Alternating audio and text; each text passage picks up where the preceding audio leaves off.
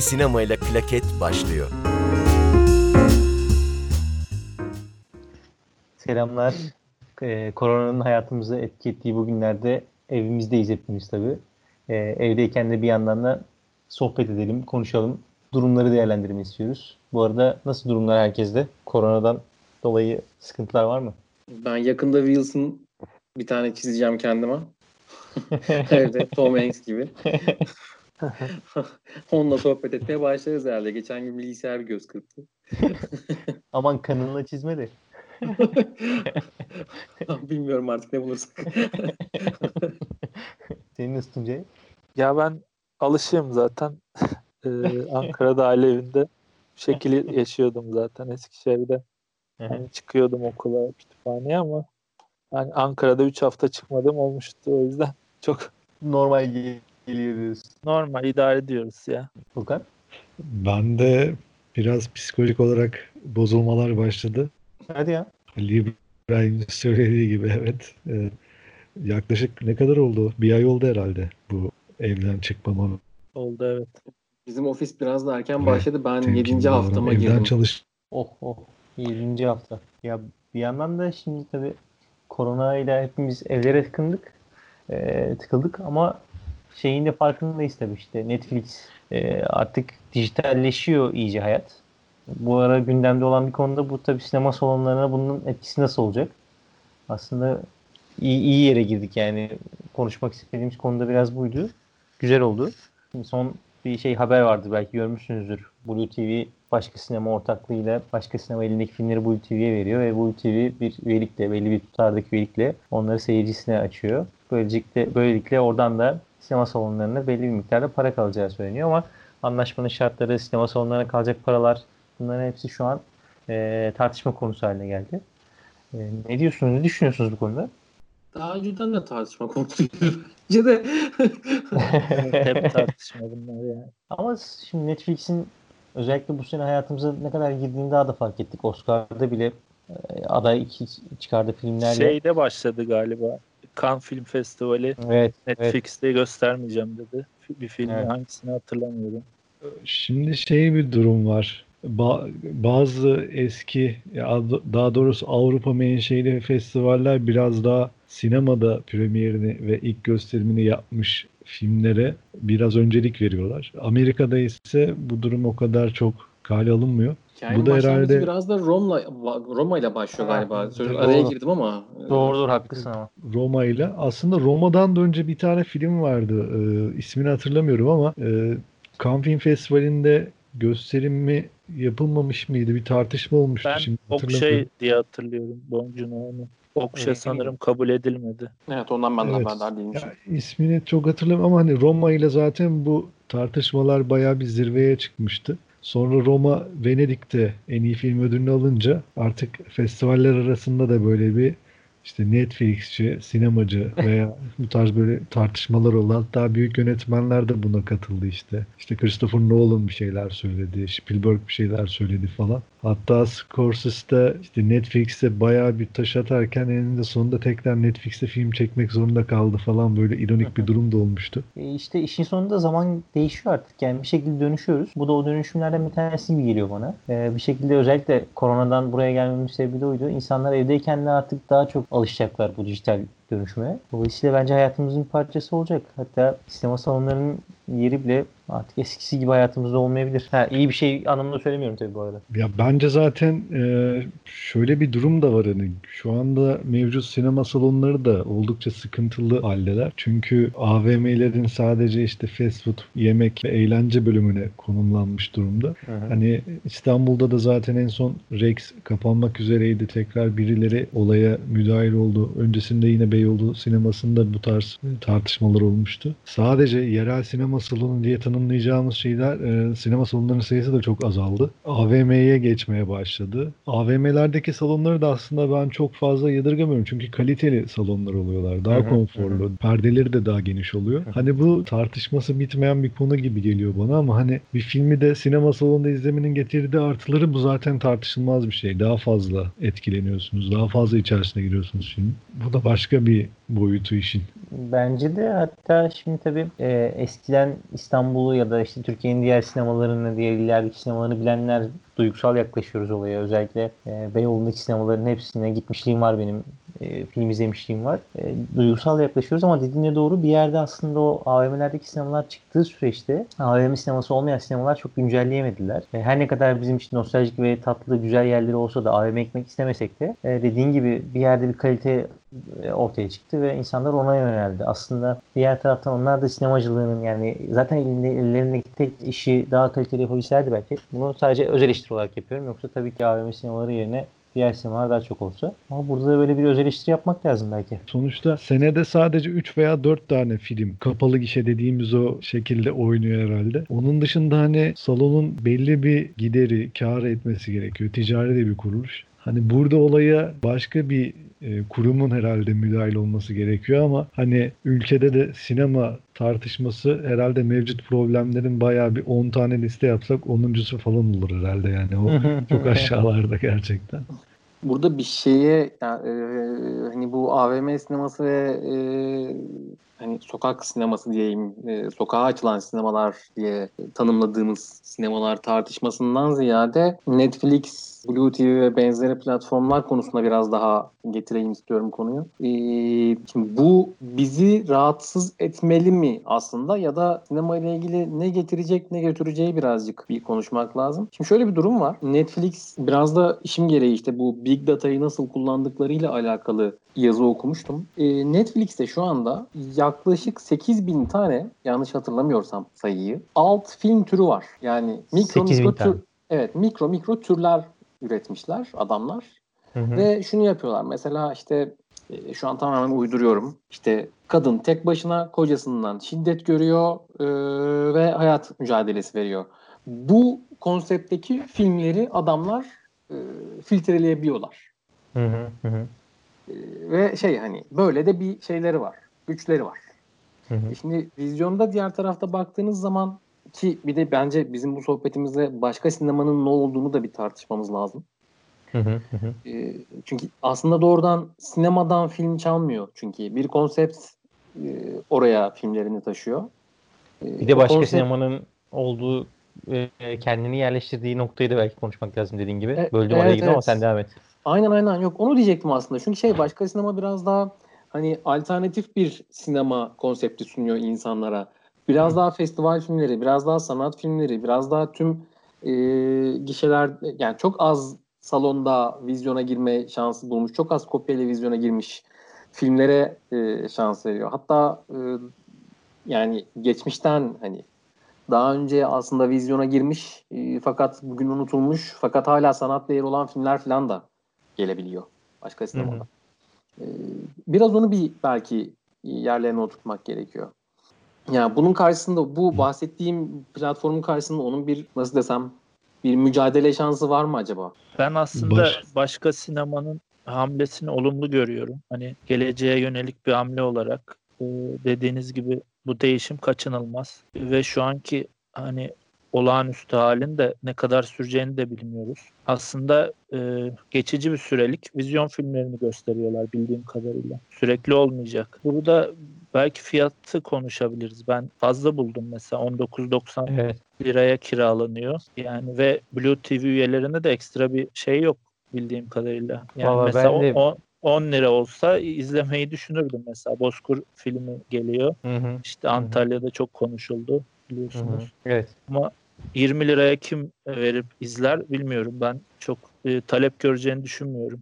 Yani bence de belki orada üyelik sistemini falan farklı yapabilirlerdi ama burada tabii işte şey de biraz komik geldi ya sinemalara verilecek payda o e, yapılan üyelik bedelinin yanında çok ufak kaldı. Burada 150 tane film gösterilse bile yani sinemanın alacağı pay çok ufak rakamlar olduğu için, tutarlar olduğu için insanlar eleştiriyor. Yoksa dediğinde haklısın. Örneğin burada tabii şunu da söylemek lazım. İşte Apple Müzik ilk çıktığında ya da Apple Sinema ilk çıktığında orada bir şeyleri kiralayarak yaptın. Çok ilgi görmedi. Ama Spotify aylık üyelik yaptı. Uygun tuttu fiyatı. İnsanlar oraya tuttu. Spotify büyük bir marka oldu. Onun gibi aslında. Ee, bu pazarlama taktiğidir bu da ama Evet. asıl olay asıl olay tabii sinemaların alacağı payın böyle bir noktaya getirilmesi yani e, onun ön plana çıkarılıp ama komik tutarlarda kalması galiba galiba eleştiri noktası. Ezel Ekay'ın bir filmi vizyona girecekti mesela. Herkes Hı hı. bir merakla bekliyordu hatırladığım. Hı hı. Yani 3-4 ay ben olumlu olarak görüyorum, bir hamle olarak görüyorum. Ee, başka sinemanın çıkışını. Peki bir seyirci olarak e, hepinize soracak olursam bir filmi sinemada izlemeyi mi tercih edersiniz yoksa evde mi izlemeyi tercih edersiniz? Oraya da az önce bir karşı fikir olarak Furkan sana e, biraz Türkiye'de bence salon romantizmi yapılıyor. Çünkü e, genelde AVM sinemalarından bahsediyoruz. Projeksiyonların ışığı az veriliyor. İşte ses yalıtımları iyi değil. Yan salondaki sesi duyuyoruz filmin. Hı hı. O yüzden hani ekonomi ikisi çok kaldırmıyor Türkiye'nin bu salon olayını. Yani ve de- değişim kaçınılmazsa bir yerden de başlanması gerekir bilmiyorum yani. Evimizde televizyonda da izleyebiliriz sonuçta. Ki ben biraz da şöyle arttırayım o zaman. Ne yazık ki e, çok şey bir sinema izleyicisi de yok Türkiye'de. Yani e, filmi sürekli izlemek isteyen, e, takip eden, vizyonu araştıran bir sinema kitlesinin, sinema izleyicisi kitlesi olduğunu çok düşünmüyorum. E, arada vakit geçirmek için, zamanı kendince değerlendirmek için, zevk için yapılıyor. Bu da eleştirmek için söylemiyorum ama hani o yüzden hep seyirci sayı- sayıları az kalıyor. En böyle popüler ya da popüler demiyorum ama en hani izlemesini beklenilen filmler bile genelde düşük seyirci sayısıyla kalıyor. E, 70 milyon 80 milyon ülkedeyiz. Yani en çok izlenen filmlerin sayısı bile belli. E, Dolayısıyla dediğin gibi evde izlemeye doğru gidecek gibi sanki iş. Evet, e, evde izlemeye doğru gidiyor. E, böyle bir şey kaçınılmaz. Ama hani ben yine de kötü bir projeksiyonda izlenmiş bir filmin e, evde izlenen, evde televizyonda izlediğimiz bir filmden daha keyif alarak izliyorum. Çünkü Salon daha büyük bir ekran, farklı doğru haklısın. yani daha büyük bir ekran, e, her şeyi daha içerisinde görebiliyorsunuz. Özellikle yani sinema salonunun bence en önemli noktasından birisi de şu karanlık bir ortamda film izliyorsunuz. Hani herhangi bir yere odağınızın kayma olasılığı daha düşük seviyede oluyor. Evde Fakat- de yaratabilirsin abi ortamı.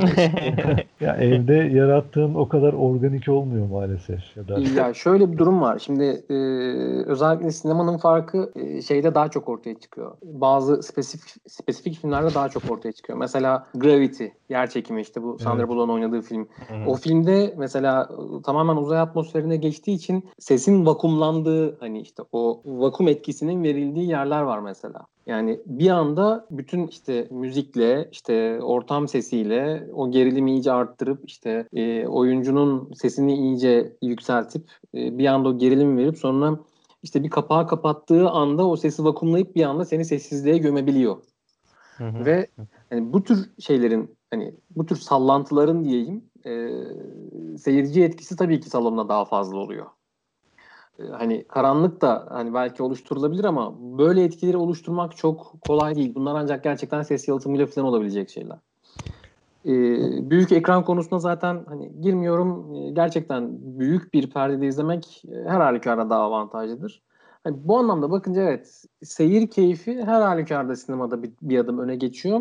Ama bu seyir keyfini değerlendirebilecek bir izleyici hani Ahmet'in de dediği gibi evet evet. Türkiye'de var mı işte o birazcık soru işareti. Hat- Hatta Ya- şunu, şunu da söylemek istiyorum. Pardon Furkan lafını böldüm ama e, bir yandan da şu da var aslında. Evimizin kumandalarını yani elimizin altındaki o kumandalarda durdur başlatla yaptığımız, herkesin evine girdiği e, filmleri hepimizin izlediği noktada bir yerden sonra bir doyumsuzluk da oluyor. Yani tüketimin o e, bizi götürdüğü nokta da e, ortaya çıkıyor. Çünkü mesela işte Irishman'de e, herkes Netflix'ten izledi. İzleyenlerin çoğu diyeyim en azından. Ve hep aynı yorum. Ne kadar uzun film. Durdurdum, başlattım. Üç günde izledim. Ya hiçbir zaman daha önce e, e, o kadar süreli olan bir filme sinemada çıkıp da ya ne kadar uzun film sürdü bu film diyen ben hatırlamam yani. Ama evinde olunca, o durdurup başlatma şeyi olunca, o senin aldığın ve evinde izleyebildiğin bir e, hale gelince e, bir doyumsuzluk, bir e, nasıl diyeyim, tatminsizlik de ortaya çıkıyor sanki. Doyurmuyor. Ya Irishman hiç Netflix'te olmasaydı, doğrudan sinema salonlarında olsaydı ben süresinden bu kadar yakınılacağını sanmıyorum. Katılıyorum. Yani Interstellar falan gibi filmler 3 saate yakın filmler. Ya bir de Tabii. hani sinemaya giderken e, psikolojik olarak da hani ben sinemaya gidiyorum bugünümün işte belli şu saatleri buna ayrıldı. Ama evdeyken e, bu sanki hani araya sıkıştırdığınız bir eyleme dönüşüyor. O zaman da çok rahat bölünebiliyor zaten. O bir Çıkışta. aktivite oluyor yani evet. Evet evet bir aktivite oluyor hani. O gününün belli bir zaman dilimini onu ama evde izlediğinizde işte yatmadan önce yatakta uyuklarken hafiften açıyorsunuz sonra ya orada aslında hani filme de tam e, giremiyorsunuz doğal olarak hani daha verimli Bu- ne kadar oluyor o da bir tar- tartışma konusu. Bu değişim aynı zamanda şunu da getirecek. Ee, dediğiniz gibi odaklanma kısalınca e, filmlerin süresi de kısalacak. Bu dizilerin son dönemde yükselişi de biraz o yüzden. 50 dakikalık bir filme daha kolay e, diziye pardon odaklanıp hani bitirip e, devam edebiliyorsunuz. Bence filmler de kısalacak veya dizilere geçiş yapılacak. Bu noktada ya Furkan'ın dediği şey için şunu söyleyebilir miyiz acaba? Ee, filmler belki maddi olarak değer kaybetmiyor ya da maddi olarak değerinde bir değişiklik olmuyor ama hani filmin kıymeti kalmıyor aslında diyebilir miyiz? Hani verdiğiniz paradan Evet. ziyade hani oradaki işte o, o işe verilen o filme o iki saatlik e, o ürüne diyelim artık e, verdiğimiz değer mi acaba? Hani ona çünkü sinemaya gittiğin zaman iki saatini gerçekten odaklanarak izliyorsun ya. Dikkatini ona veriyorsun yani. Sen aslında iki saatini o filme ayırıyorsun. Ama, Ama evde pek biz öyle olmuyor. Ama bu da bizim romantikliğimiz değil mi yine? Yani sinema salonlarında bizim bir de bir yandan en çok şikayet ettiğimiz şey hala insanların ellerinde telefonlarla film izlemeye gelmiş olmasına rağmen bir yandan Facebook'a girdiği, önündekini rahatsız edercesine tekmelediği bir ortam değil mi bir yandan da? Yani evet bizler odaklanıyoruz, telefonumuzu cebimize koyup çıkartmıyoruz. Sonuna kadar filmi kaparcasını izliyoruz ama bu bizim romantikliğimiz değil mi biraz da? E, o da doğru ama biraz şey tarafı var yine. Yani Recep İvedik'i de izlemeye gidiyor olsa izleyici.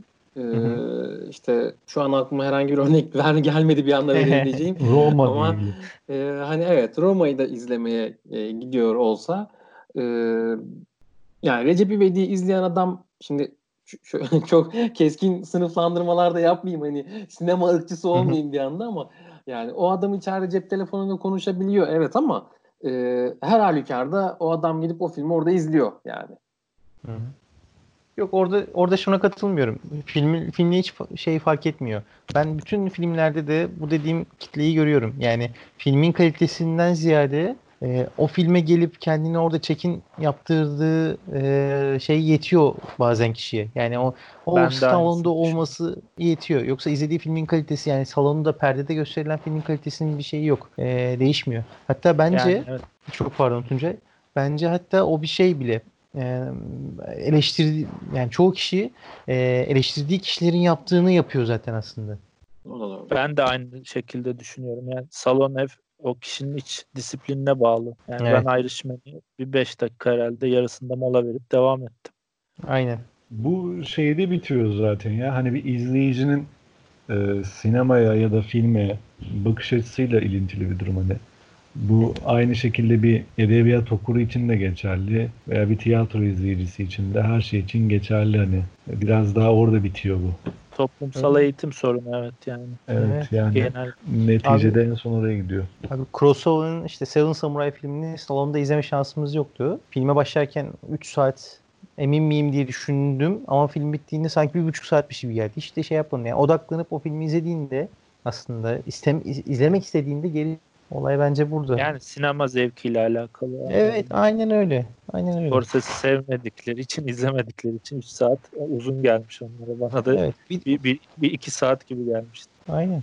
Bir de dediğim gibi orada tüketim yani kolay tüketilebilir hale geldi. Belki o adam gidip sinemada izlemeyecekken evine geldiğinde ve izleyebilir hale geldiğinde sıkılıyor. Yani sıkılabilme şeyi geliyor adama. Nasıl diyeyim? İzlemesinler abi. görür Ben bu büyük dert gibi görmüyorum ya. Kesinlikle İzlemesin. öyle ama bir yandan da sosyal medyada konuşuluyor ve kendini dışarıda da bırakmak istemiyor ya. Evet, e, Kişisel bu şey reklamlarımız yani bunların hepsi. Tabii tabii. Şeyde de var bu zaten. Ee, hani internet mecrasında e, işte Netflix'te, Blue TV'de izlenen bir dizi de sürekli mentionlanarak işte Aynen işte öyle. Instagram'da, Twitter'da çeşitli böyle bir reklam haline yine geliyor. Hatta e, filmlerde bunun üzerine işte bir iletişim kanalları da açıyorlar işte sosyal medya hesapları açıyorlar falan. Doğru doğru. Biraz e, çağ değişiyor gerçekten. Hani hızlanıyor her şey. Gerçekten çok hızlanıyor.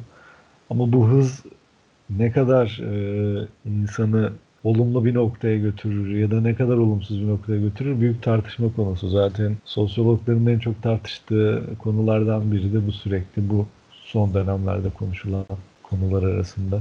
Peki bir şey sorayım mı? Tabii ki. Tabii. Ee, tamamen hayal kuruyorum. Ee, bundan böyle bir 30-40 yıl sonra e, Netflix, Amazon, işte Disney, Disney yani bunlar patlamışlar gidiyorlar. Ee, sinema salonları gösterime sokacak film bulamıyor. Ve patır patır kapanıyorlar. Evet. Sizce e, Evet. şey gibi bir durum olur mu? Hani bugün nasıl işte Nolan filmi diyorsak ya da işte e, Scorsese filmi diyorsak e, işte Netflix filmi dediğimiz işte Blue TV filmi dediğimiz böyle bir akım çıkar mı sizce? Yoksa iş tamamen para olarak kalır ve hani Ya aslında- devam eder. Şey de var yani hani bence Netflix filmi e, çok böyle spesifik yapımlar çıkartıyor arada işte. İşte platformu çıkardı en son. İşte Irishman, e, Roma. Hani böyle bir 10-15 tane filmdir herhalde bu böyle. Platformu satın aldı aslında abi. Ha, öyle yap- mi? Aa, bilmiyordum. Yani hani bunların dışında hani baktığımızda genelde hani bana gelen yorumlar, e, sinefil arkadaşlarımdan gelen yorumlar özellikle altını çizeyim. Hani filmlerin çoğunun birbirine benzediğini, hani yapı olarak çok birbirinden ayrı filmler olmadığını, hani az önce Ali İbrahim'in söylediği konu olarak işte böyle bir filtreleme yapıyor ama tema olarak e, bunu yapsa da işleyiş olarak aşağı yukarı aynı düzlemde gittiğine dair çok yorum duydum. Sürekli belli başlı başlıklar altında devam eden bir hali var. Buna dair böyle yorumlar da duydum. O yüzden hani aslında Netflix filmi diye bir şey sanırım oluşmaya başladı hafiften. Ben ben buna pek katılamadım abi çünkü şimdi mesela Marriage Story'yi karşılaştırıyorum, Irishman'i karşılaştırıyorum, Roma'yı Ha, bu arada karşılaştırıyorum. e, Hepsi şey, birbirinden çok konuşmanın başında zaten onu özellikle belirttim. 10-15 tane film dışında hani bunlar seneye zaten Ha, damgasını özür dilerim. vuran filmler oluyor. Onun dışında kalan e, çünkü bayağı bir film var. Bunların çoğu Hı. da birbirine doğru benziyor anladım. Doğru bir- evet. Doğru doğru Or- o konuda orada haklısın. ben Onu ben de küçük- yerden duydum. Ben bir küçük ekleme yapabilirim belki. Zaten e, bu söylediğim şey özellikle 30-40 yıl sonrası için dedim. Çünkü Roma her ne kadar bir Netflix şey Netflix filmi olsa da e, aslında yönetmeninin adının ağırlığıyla Netflix'in e, bu kadar yani Netflix platformunu bu kadar ön plana çıkaran bir film oldu. Tabii, Irishman de öyle. Öyle. Aslında Evet. bu filmler hala yönetmenlerinin filmleri. Hani benim Tabii, derdim tabii. biraz daha iş yönetmenlerden bile çıkar mı? Ya biraz son dönemde işte o Ahmet'in saydığı filmler mesela hani biraz sinefilleri de şey yapalım, gönlünü alalım tarzı eklendi. Ben ileride değişebileceğini de düşünüyorum yani bu Netflix filmi algısını. Türkiye'de en çok izlenen filmler yerli filmler. Ama e, internet platformunda ise yerli bir yapım değildi işte Netflix tercih ediliyor. Bunun sebebi ne olabilir acaba? Güzel soru. Ama şöyle şöyle diyebilirsin. Netflix kumandasını eline aldığında muhtemelen karşısına çıkan seçenekler Halil İbrahim dediği gibi 8000'e yakın alt kategori altında elinin altında birçok film varken Blue TV muhtemelen e, o kadar o kadar seçenekle giremedi haliyle. E, dolayısıyla aslında seyirciyi çekemedi. Bir de yine Tuncay'ın dediği gibi üyelik fiyatları e, evin içine mm, girdiğinde e, e, o üyelik bedelini karşılayacak o e, sayıca nicelik olarak fazlalık olmayınca bence etkilenmişti. Bundan etkilenmiştir en azından. Bir de tabii reklam. Netflix'in reklamı hazır. Global bir yapı. Tabii şey zaten hatta devam edebilirsin sen ya. Peki, tamam. Yani şey çok yine bir ara küçük not söyleyeceğim. Global yapı olmasından ziyade normal şartlarda işte daha öncesinde CNBC'de ve benzeri kanallarda gördüğümüz bir zamanlar işte o alt yazılı dizileri çünkü e. Türkiye'ye o diziler öyle girdi aslında. E, Netflix o dizileri pazarladığı için bu kadar tuttu. Çünkü Netflix'in asıl e, ilk önce eline aldığı kitle lise üniversite kitlesi. Hani ya da işte biraz daha onların bir bir tık daha üstü e, ama hala işte o genç e, trendi takip edebilen insanlar diyelim. Ee, bir de bir yandan da pazarlama hamlesi ama bu. Yani Blue TV ilk çıktığında dediğin gibi Furkan Masum dizisiyle kendini tanıttı. Ama bir tek Masum dizisiyle tanıttı. Blue TV'de ne var diye sorsan o dönemde kimse bilmiyordu. Sadece Masum dizisi ön plandaydı. E, Bu da üye olmak için ya da o platforma girmek için yeterli bir şey değil bence. Emin Alper dizi yaptı Alef.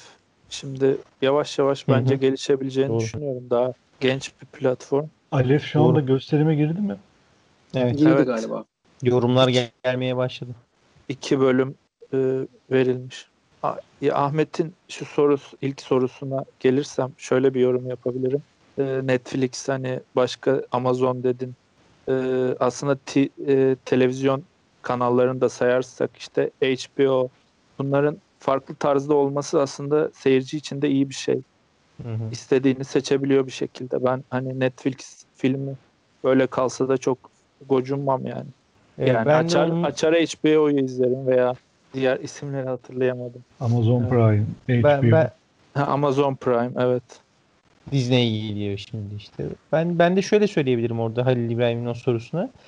Yani 30 yıl sonra Netflix filmi olur mu? e, öyle bir kalıplaşma olur mu diyoruz ama tabii bir yandan da şu var. Ben şimdi bizler daha doğrusu işte Beyoğlu'nda geçerken MX sinemasının önünden geçerken artık karşı kaldırımdan yürüyorum.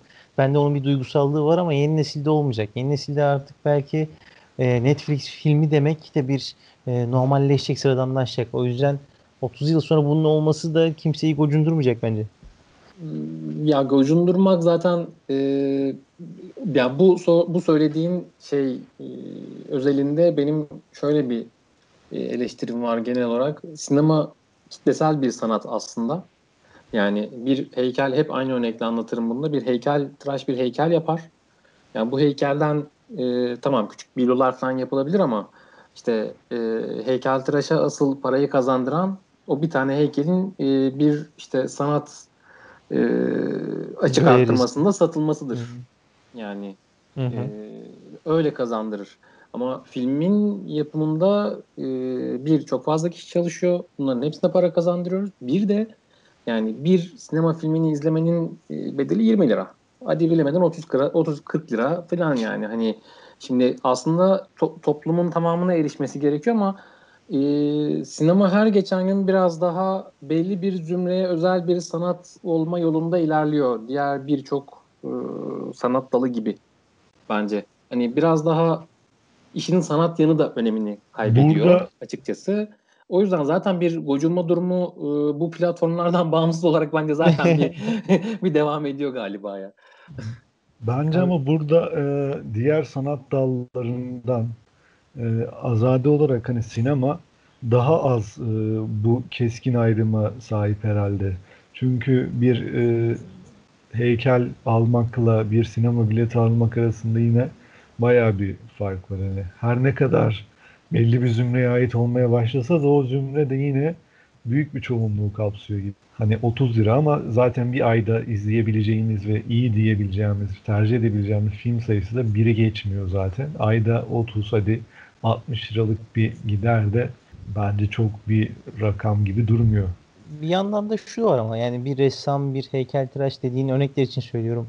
Onların sanatçı kimliğini ya da işte tiyatro için söyler. Sanatçı kimliğini tartışmıyoruz ama e, sinemaya sermaye e, veren, sermayelerini veren kişiler her zaman o sanatçı kimliğine sahip kişiler olmayabiliyor. Sinema biraz da bu, Tabii, tabii. bu yüzden aslında para kazanma odaklı bir yer haline geliyor. Yani e, örnek vermeyeceğim şimdi çok siyasete girmek istemiyorum ama belli bir e, kitlenin özellikle Türkiye'de e, ele aldığı bir yer haline geliyor sinema zaten. Çok da sanattan bahsedilmeyecek belki yakında sinema için. Yani bu, bence bu biraz e, hani sanattan bahsedilmemesi biraz zor çünkü şu anda şöyle bir şey var hani mevcut çağın e, dinamiklerine en uygun sanat formu bence. Ben Türkiye'yi eleştirme anlamında söylüyorum. evet evet yoksa anladım evet. Demek istediğim şuydu aslında. Hadi söyleyeyim içimde kalmasın. O sinemaya sermayesini veren insanların sansürü alkışlayarak onayladığı bir ülkede yaşıyoruz biz. Ha, evet. evet Demek doğru. istediğim o aslında biraz da. Evet evet. Aa, İbrahim'in e, kitlesel bir sanat e, yorumundan şuraya bağlayabilirim. Yani biraz festivallerin geleceği konuşmak, geleceğini konuşmak açısından İstanbul Film Festivali ertelendi. Hı hı. Ee, önümüzde Cannes ve Venedik var. Sanırım Telluride Amerika'da e, internet üzerinden yapacak diye okumuştum haber. Ama Cannes ve Venedik direktörü internet online e, streaming bir seçenek değil dedi bizim için. Ben festivallerin de değişeceğini düşünüyorum bu tutumunun. Yani çünkü şimdi, şimdi Mayıs ayındayız. Cannes Film Festivali online stream olsa e, şu an evlerinde olan insanların Ama yaratacağı e, coşkuyu düşünün. Şöyle bir şey var ama festivaller sadece seyircilerle buluşun buluşan bir nokta değil hani. Oradaki e, önemli noktalardan birisi de farklı ülkelerdeki yapımcılarla farklı ülkelerdeki yönetmenlerin bir arada kaynaşıp birbirlerine proje aktarımı sağlamasından da oluşuyor biraz hani. Nuri Bilge Ceylan'ın örneğin işte Cannes'da bir popüler hale gelmesi de aslında bu tarz iletişimlerle oluşmuş bir durumda hani işte. Orada biraz bir networking, bir Network, kulis, evet, evet. Öyle bir şey durum var. da var. Ş- e, şöyle bir yorum yapabilirim. Şimdi biz seyirci sosyal medyaya kayıyor. Yorumunu oradan yapıyor biz diyelim. E, festival sürecinde. Aynı bu network e, yine online platformlar üzerinden yürüyebilir diye düşünüyorum. Video Ama hani konferans ve ben e, video konferansın e, yüz yüze iletişim kadar etkili olacağını hiçbir zaman düşünmüyorum hani. Çok zor gerçekten bilmiyorum.